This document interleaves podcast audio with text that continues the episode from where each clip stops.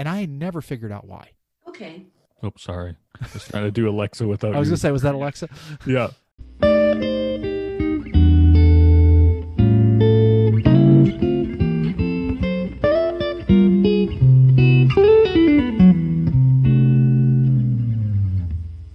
Hello, and welcome to the third primary episode of Chaplain Can We Talk. I'm Robert Terrell. And I'm Eric Nobrega, and we are two chaplains with Corporate Chaplains of America, and we chaplain for various companies, making sure that their employees are cared for in this hectic world. In this podcast, we regularly interview with our fellow chaplains and other experts concerning the big issues which we regularly see as we are doing rounds with our employees. Except for this month. This month, instead of interviewing one of our fellow chaplains or an expert on a subject, I'm going to be interviewing my co host, Eric Nobrega, because unfortunately, he has a great deal of experience on the subject we're going to talk about.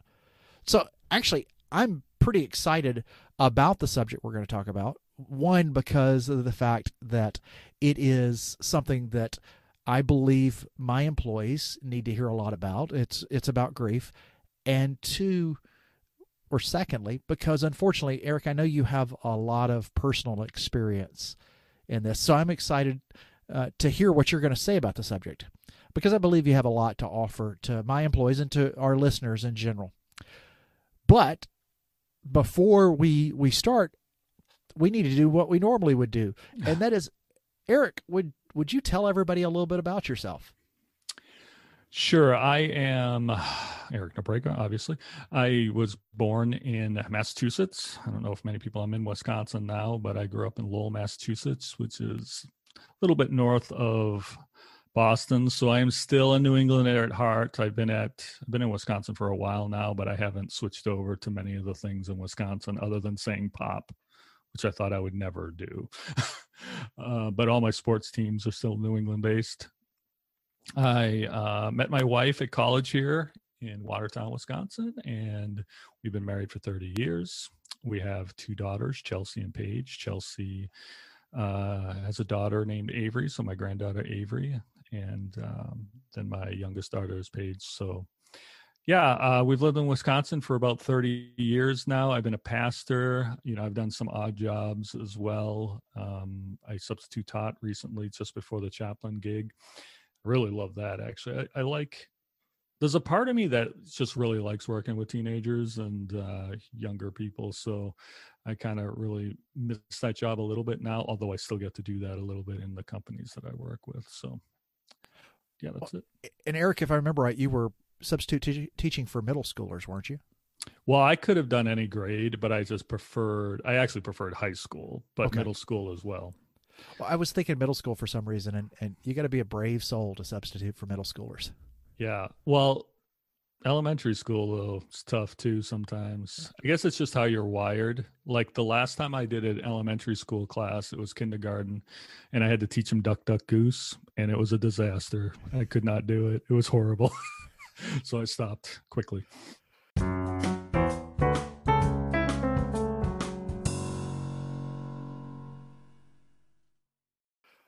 Eric, as you know, we have our segment that we call Creating Space, where where one of us asks our guests the chaplain question, which is what is something that is presently giving you life that you'd like to share with someone else? Ed, you're our guest today. You're our expert. So, Eric, what is something that you are presently presently experiencing that's giving you life and you'd like to share with others?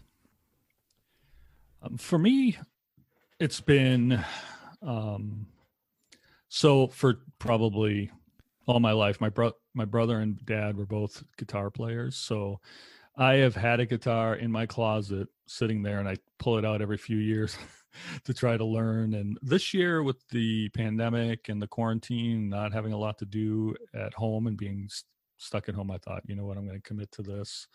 And I thought to myself, even if I commit to it uh, 10 minutes a day, I'm just going to try to learn something new, work on something. And it's been very peaceful for me. It's been very calming in a, in a kind of unnerving time. So that's been the thing that's been giving me life as of recently. Well, and one of the things I love about that is we we talked in the previous two podcasts about this question was asked of Lou, and this question was asked of Jeff, and we know we have another podcast that we've already recorded that's coming up where uh, a friend of ours named Jared asked it. Everybody's kind of gone towards something physical. And you joked in the last podcast that you were going to break that that model, and yet when you describe something that's giving you life, again, you describe something physical. And I've shared this this quote with you that I just love. It's from Abraham Heschel, a, a rabbi, and he says, "If you work with your mind, you should Sabbath with your hands, and if you work with your hands, you should Sabbath with your mind." I, I don't know that that's that's a, a hard fast rule that we we should worry about. Um, I mean, Abraham Heschel is not God; he doesn't get to pick rules like that. But I do think it's a really smart thing for so many people when you when you work physically you need to give the body rest and and use your mind as that excuse and when you work mentally like we do we deal with people's emotions and we deal with people's problems i think we need that physical thing to kind of give our mind the the, the chance to rest but also our body the chance to express itself. So i, I love the fact that you're doing something physical here because yeah. guitar playing is physical. I love that quote by the way. I think it's true. I, it it works for me truthfully. I, feel like so often we just need to give the part of our ourselves that seems to get the brunt of damage that that rest. Yeah i the fun part about that today it actually actually just happened today. When you're a chaplain you're you know you're trying to connect with all these people every day you know and you're you have to find different topics and connecting points so to speak you know. And today i finally found someone that's a guitar player too so we had a really good conversation and it's and i actually knew halfway what i was talking about.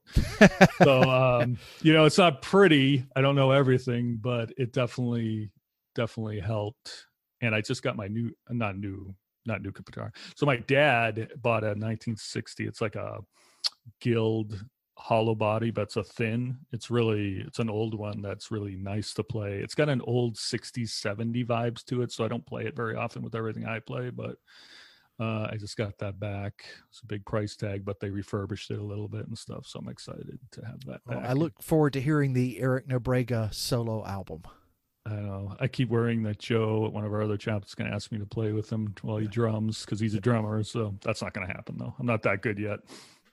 Maybe someday.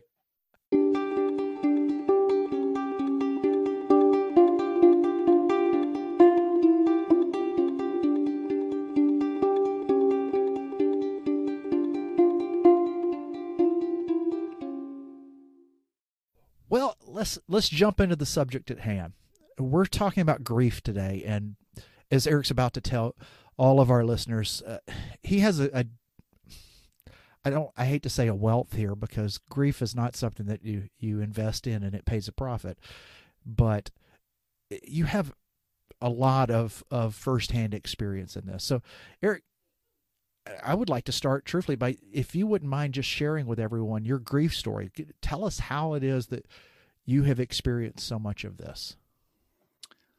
Well, yeah, I'm a little like I know that there are other people that uh, you know have tougher stories and probably even more knowledge than even I do. It just started young for me. I've been sitting with it for like over 40 years, almost 40 years now. So I don't know how much more information I have than other people, but I have definitely been processing it for a long time. And um, it really stems from my i've lost a lot of people but i've lost uh, my father was the key one back in you know 19, uh, 1982 february. I was just getting ready it was just an innocent night end of my spring break back when i don't know how often kids if kids still get weeks off but i had the week off. We didn't do too much but uh, i was getting ready that night before and i got, came out of the bathroom and I saw my dad trying to go sit on his chair and he didn't make it fell into my arms. And um, he was having a hard time breathing and his eyes rolled up in the back of his head. I still remember it very vividly when i close my eyes even today. And um, long story short he went out, out on the stretcher and never came back.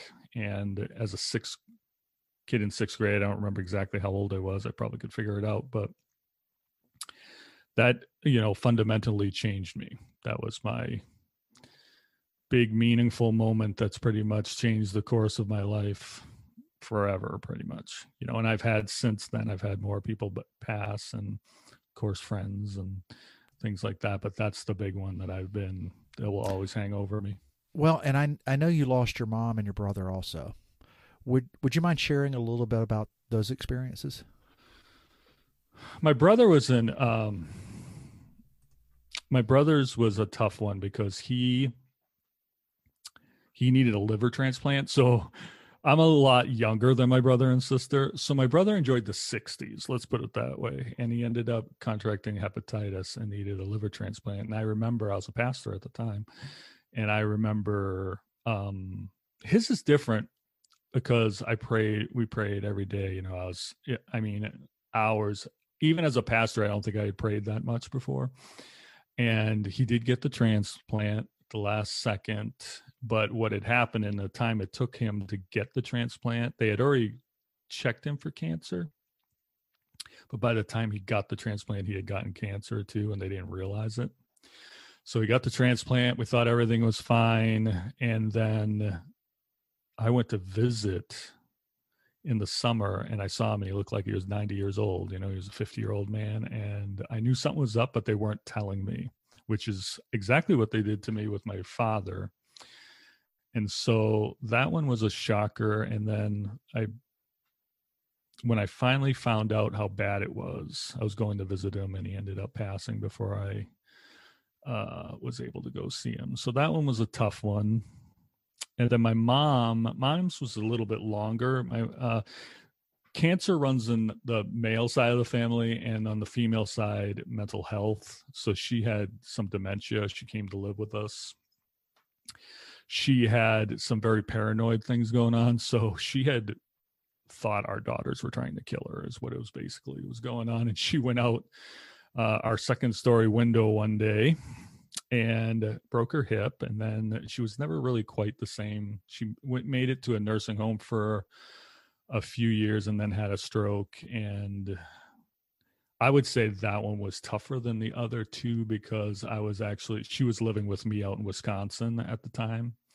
And that was a little tougher because you know i mean i'm sure you lots of our listeners have been there. I was sitting by her bedside when she went and that's a long process and it's a hard one to watch you know so all different experiences. Yeah uh, very much so. So with those experiences what were some actions and some steps that that helped you to learn how to manage your grief? Uh, um so with my dad with the other two it's a little different but i'll start with my dad because this is the one i really um music music's always been my outlet. So i remember as a kid Rick Springfield. Anybody remember Rick Springfield?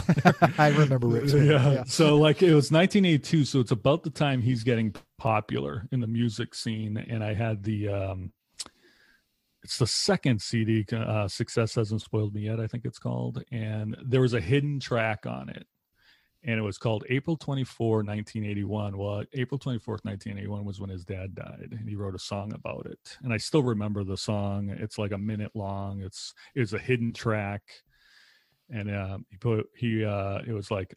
I know all those nights you wondered about that step we always face alone. How far does the spirit travel on the journey you must surely be near heaven, and it thrills me to the bone to know Daddy knows the great unknown. Mm. And I listened to that song so many times after my dad died. It was like a year later, and uh, I remember that brought me a lot of comfort. Mm. The second thing would be friends. I want to really say family, and I don't know if this is a Portuguese thing because this is my family. The more I thought of, think about it, we we deal with stuff on our own kind of thing. It's not like we're not there for one another, but we weren't one of those families that got together and were really supportive of one another. It was more we kind of went to our own corners and dealt with it ourselves and we're still like that in a lot of ways. I'm not saying it's the healthiest thing. So for me, friends were a big deal. And uh all the nights we would stay up talking and it wasn't always about this in fact the good thing about that was the fact that I was I could just be Eric. I wasn't the kid that just lost his dad. you know.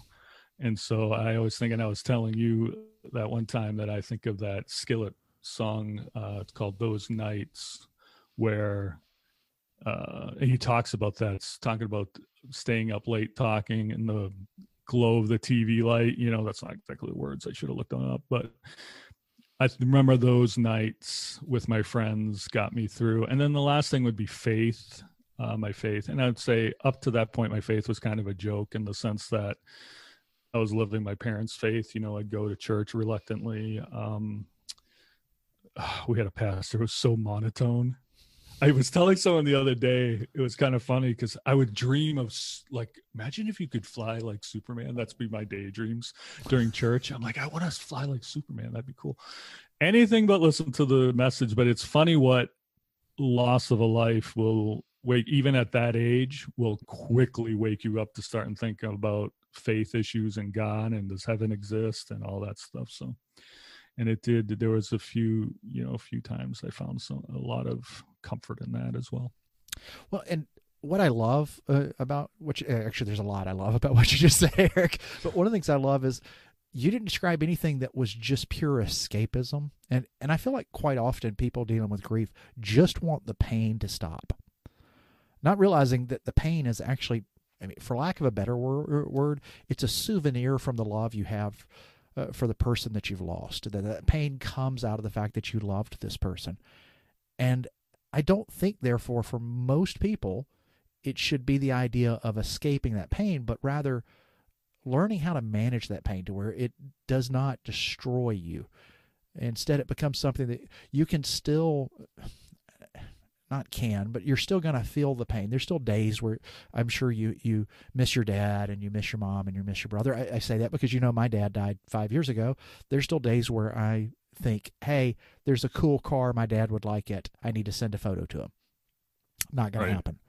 But it's a matter of managing that pain uh, to to where you're not just stuck in the middle of the eye of the storm where everything's just complete chaos, but you reach a point to where the pain is not as overwhelming all the time. And for you, that was music and friends slash family and faith. It, it, those are really good ways of, of helping you to be able to recognize the pain you're going through and, and to be able to maneuver in the rest of life.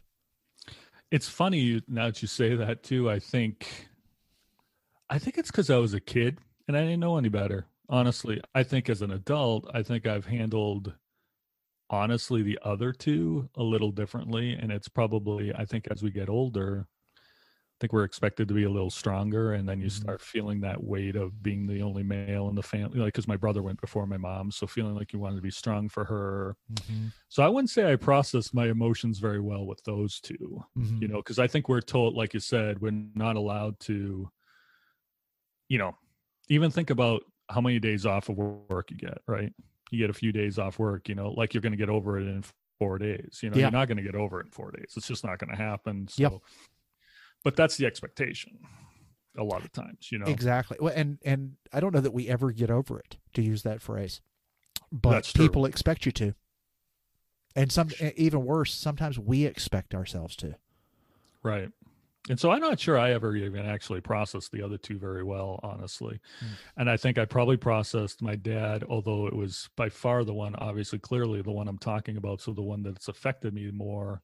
I've also as a kid just didn't know what else to do so i just i just went through a process that pro- cried and went all the range of emotions because i didn't know what to do so i just did it. Well and and eric if i'm hearing you right it's almost like you were given permission to grieve properly when you were a kid and you didn't necessarily feel like you you had the permission and the right to be able to grieve as well as an adult. I don't know if that's accurate or not. It's different. I don't know if that makes sense, but it is. It does feel just a lot different. Well, and the reason I'm bringing that up is I think one of the things that's very helpful for us is to to recognize that it's okay for us to fall apart a little bit right now. To to recognize I'm going through a, t- a tough time period. All I have to do at this point is tread water. That's it. Right. And I think it's even more important to know that it's okay to let those emotions, you need to let them go. Like I know that it's funny how you know that, but and you can say that to a lot of people, but then when it comes to yourself, like you said, you don't want to feel it, yep. so you shut it down. Yep. But I think that also then means that one of the best things we can do for for those that we love that are grieving when we're not is we give them the permission to grieve. Right. We we don't expect them to when we say how are you doing, we really mean it and we don't expect them to just say it's okay and then for us to just go back to life as normal. But we ask how are you doing and we expect them to be able to express that I'm not doing well or or not even express anything at all. Just to be able to be. Yeah.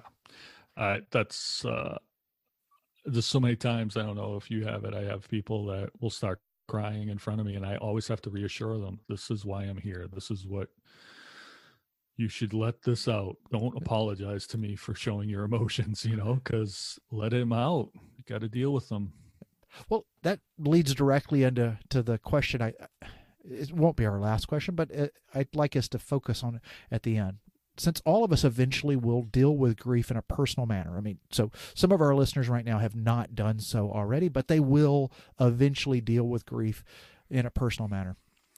But we are also spectators to other people's grief. Uh, so, so many fear to talk about or to be around another person's grief for saying or doing the wrong thing. And I, I talk with a lot of people quite often. They, they don't want to deal with anybody else's grief at that moment because they're scared they're going to do something that's so detrimental it's going to hurt the other person.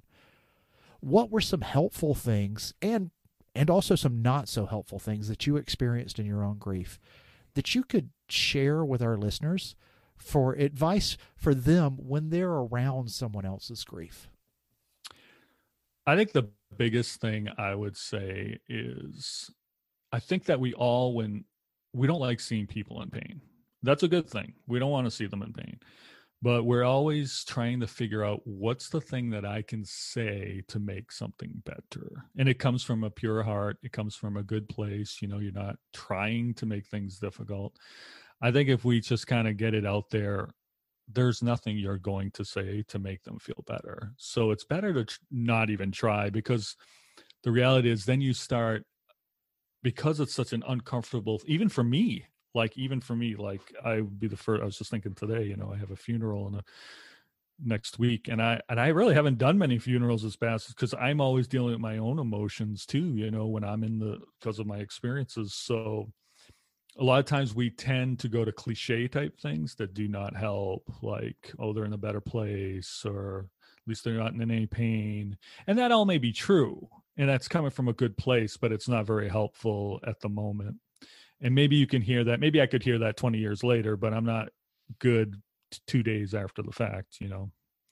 So i'm going to go to the jewish ritual you and i was talking. You know the name but i i yeah it's go for sitting it. shiva sitting shiva so the idea that in that mourning period to just be a presence rather than feeling like you have to say something just to mm-hmm. show up bearing food bring comfort when words are no good you know and that's just being there. Those are the people I remember. I remember the people that brought meals. I remember the people that would come and sit with my mom for a while, you know, and so that's what I would do. I don't know if you want to go into more.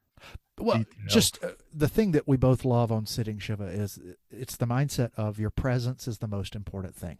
Mm-hmm. And I, I find it very freeing when you're worried about what if I say the wrong thing? Well, if you're not saying anything at all, you cannot say the wrong thing at that point. Exactly. And it means we have to be comfortable being in uncomfortableness, which is a difficult thing to do.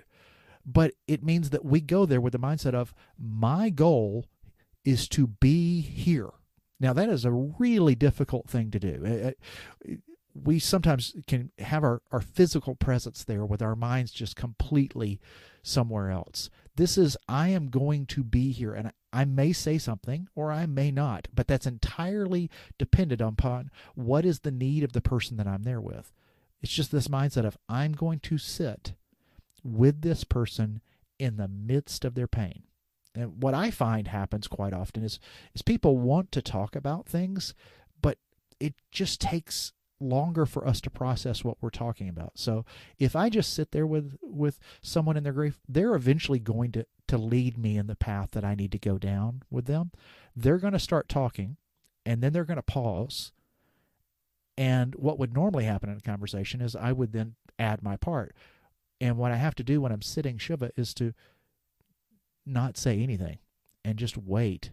I actually, I, we've talked about this before. I force myself to count to a certain number that I think is going to be helpful. And I will just slowly count to 20 or 30 before I ever consider saying anything at all. But it's, again, this mindset of my physical presence is the most important thing. So I'm just going to be there. I'm not going to be doing any of those things that we quite often do where we we kind of verbally try to exit the room. Right. So you seem so busy. I don't want to bother you, which is I want to get out of here. I want to leave. That's true. That is right now. statement, I think. I'm uncomfortable. Don't want to be here. We don't say those things. Instead, we just sit there. And if they want us to leave, then we allow them to tell us to leave at that point. And if they don't tell us to leave, we just kind of stay with them. I mean, even in normal conversation, nothing's happened. It's tough for there to be dead space. Yes. We'll struggle with it anyways. Never mind when you're in a highly emotional state. And it's a lot of times people feel like, and maybe even in the sense of our roles that we find ourselves in, are we think like they're looking for answers from us, like Yeah. they're, but we have to like, sometimes we have to let the person guide the conversation and Yeah. guide when the words are going to be spoken guide the whole thing you know whatever's best for them because they know what they need at the time so Well, and the beauty is when you realize I'm not smart enough to be able to answer any of these questions. You know, why did Dad die? I don't know. I, I don't have the slightest idea. Uh, it seems like a, a terrible thing to me, also. And in addition to that, I'm convinced, truthfully, that even if we knew why, it wouldn't help. W- When my dad died five years ago, if somebody told me, "Oh, it happened for this reason," I still would have thought, "Well, couldn't we have done it another way?" all I know is my dad's still not here. When Right. your dad died, you know, if I'm sure if somebody told you if your dad dies, um, all of this population here will survive, you would have thought, yeah, but I'm still the one losing my dad. I I don't know that why ever answers the question for us, but what I do believe answers the question for us is knowing that there's someone else there with us. for sure. I when my brother died the only thing i don't know about you but when i was pastor the hardest question is why does god let things bad things happen to people? And i get the question. I don't i get it all the time you know? So i'm like constantly processing that that question. But uh it always helped here i go i'm, I'm quoting music again but i can't remember the name of the song because it's not Third time this podcast. I know. Uh, Steven Stephen Curtis Chapman, his Speechless album had a song where it talks about kind of looking at it like it's a puzzle, you know, and you get we don't see the whole thing. We just see certain pieces being put together, you know, but God sees the whole thing. So we don't know, but that still doesn't make you feel any better. Mhm. Like, you know, it's still it brings some sense to something that's not that you can't make sense of. Yeah. And It- uh, any other specific recommendations you have for somebody on hey these are things that you can do that will help you and help the person you're sitting with in their grief Well, uh, the funny thing about this is kind of I, I kind of knew it was coming. So I have a few people that I talked to, obviously on a res. One of my some of my associates that I know have had some recent and, um, you know, they've had their own experiences with death, and I asked them if you could say one thing to people, you know, what would you tell people? And uh, I, I got a couple good ones. The first one was empathy. We kind of talked about it, understanding what the other person's going through it's kind of like the work thing you know because a lot of these people are at work when i'm talking to them it's like understanding that my experience with my experience with death and depending on who it is and how close i was and how it all happened may be different than yours like that four day gap isn't going to work for everybody it's probably not going to work for anybody if we're being completely honest with each other but we all process pain differently and to have a little bit of empathy and just to show the person love and support, you know. Mm. And I thought that was great. And then the second one was just talk about it bluntly almost. It's almost goes back to my friend time like talk to me like I'm just regular. Like don't for some reason we we get ourselves in this different sphere of talking, like this weird place where we're saying things that we no- normally wouldn't. I think people want to still be tra- treated somewhat normal, you Mm-hmm. know, just being real direct. So that was another thing I thought that's really true. That's really Mhm. a good idea because it's. But I think the reason my friends helped so much is like I said, I I wasn't the kid that just lost his dad. I was just Eric to them. I Mhm. happened to have lost my dad, and we certainly did talk about it too, but it wasn't like there was a spotlight on me and I was, you know, sweating heavily because it was hot. You know, it was like, hey, we're just talking, you know, we're just friends. So those are two more, I would say. I think those are, are really good. Uh, I like for uh, to encourage people to come with a story if they can. Not it, and it sounds the opposite of saying you don't have to say anything, but I think it's nice to come there with a story of the the one who has been lost, uh, and a fun story if possible. And I don't mean by that necessarily laughter, but that's always a nice thing. I remember when my dad passed away, loving hearing his friends talk about the things they loved about him. And they weren't always great. My dad was one of the cheapest individuals you'd ever meet in your life. And his friends, I mean, at, at his funeral, I think three different people got up and talked about how cheap my father was. I'm, as you can see right now, I'm still smiling during it because Right. my father was cheap. It, I think it's good to go in with with your guns loaded, uh, for lack of a better phrase, where you go in with a story of if I have the chance, I'm going to tell this story about the person you loved and why I loved them too. It seems counterintuitive too, but humor's okay in there. At you know, in, in certain ways, you know, because uh, laughter, I do think, kind of counterbalances. It's like when you're cooking, you know, and you have too much salt, you counterbalance with sugar or something like that. You know, it's it does humor in the right way, done the right way, will will help as well. Yes. So, Well, and and not even humor that's just escapism, but humor that's in the midst of it. There's a uh, group of pastors that I listened to, one of which lost both of their parents in a car accident uh, Wow. right right after Christmas, so right before the New Year, and she was talking about it, and she was talking about how uncomfortable people feel when they find out. I, she's early 40s and just lost both her parents and when people find it find out about that how uncomfortable people suddenly are and she'll joke every now and then while they're talking together about losing both her parents and she is not escaping from that pain it's just that counterbalance right there that you mentioned it's the little bit of sugar because you added too much salt it, it's it's a good thing humor's a part of our lives uh, there's a guy, Davidson or something. He's on Saturday Night Live. I'm actually Pete not really.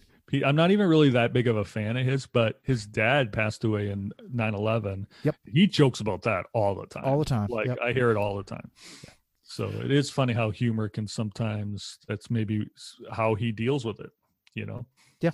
It, I think, and I think kind of where we're going on this is there's not a right or wrong. The No. Oh, the right or wrong, if anything, is to just permanently try to escape. Right. Even escaping for a little while is not a bad thing. Okay, there there are moments like I'm being overwhelmed. I need to escape, but if that's all you ever do, well, then you're you're divorcing yourself from from a very important thing that's happened to you, and that's not a good thing. But there are moments where you may need uh, need humor to stop the pain for a little bit. There may be moments where you just need to lean into that. I actually think one of the things, in addition to that, one of the things I think can be helpful for us when we're dealing with other people's pain, we have a tendency to, to want to do everything for them. I'll cook for you. I'll clean for you. Let me go wash your car. Actually, if anybody wants to wash my car right now, I'm okay with that Seriously. But one of the things I think is good is, and you talked about this, talking with friends where you could just be normal Eric rather than the kid who just lost his dad. Is something powerful about us allowing someone else to do something for us? Can I get a drink for you? Yes, you can. At that po- moment, they're no longer the victim who has to be taken care of, but instead, the, the person who gets to host someone who's come over to their house to be pleasant. Again, it comes back. There's there's not a right or wrong thing we do here. Sometimes we serve, sometimes we are served. It's when we get in the cycle of just trying to escape the grief rather than managing it and recognizing it's a part of our life. Absolutely. I totally agree. Well, Eric, anything else you want to add for our our listeners, both of them? no, I'm good. I think I've opened myself up a little bit there. well, and and I know this wasn't completely your story, but I do feel like anytime we're dealing with death, it's important for us to hit that there are times where people decide that their pain is so great that they want to stop it and end their own life. And if you or someone you know is experiencing that, I think it's important that you know that there are a lot of people who care for you and a lot of people who want to listen. Uh, you can contact us as your as your chaplains anytime, but there's also the National National Suicide Prevention Lifeline, which is 1-800-273-8255. Again, that's 1-800-273-8255. I just think it's important for people to know that there is always help and you are not alone.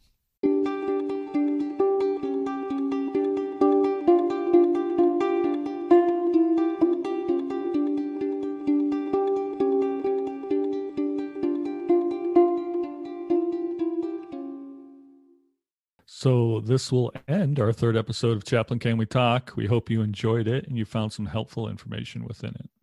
And if there was a subject that you would like us to discuss, please let us know. We have 26 chaplains in our region, and Eric and I can almost guarantee you that if you ask a question, we will have a chaplain in our group who's very well versed on the subject, if not an expert. And we know experts that we can find too. Our contact information is in the show notes, as well as I'll put in there all three songs that Eric referenced today so that you can listen to those and see how they helped him. You can email us or you can reach out to us through Twitter. Uh, our Twitter handle is Chaplain CWT, which stands for Can We Talk. So that's Chaplain Can We Talk, but the Can We Talk is pre- abbreviated. So for now, thanks for joining us for our third episode of the podcast. And remember that you are cared for.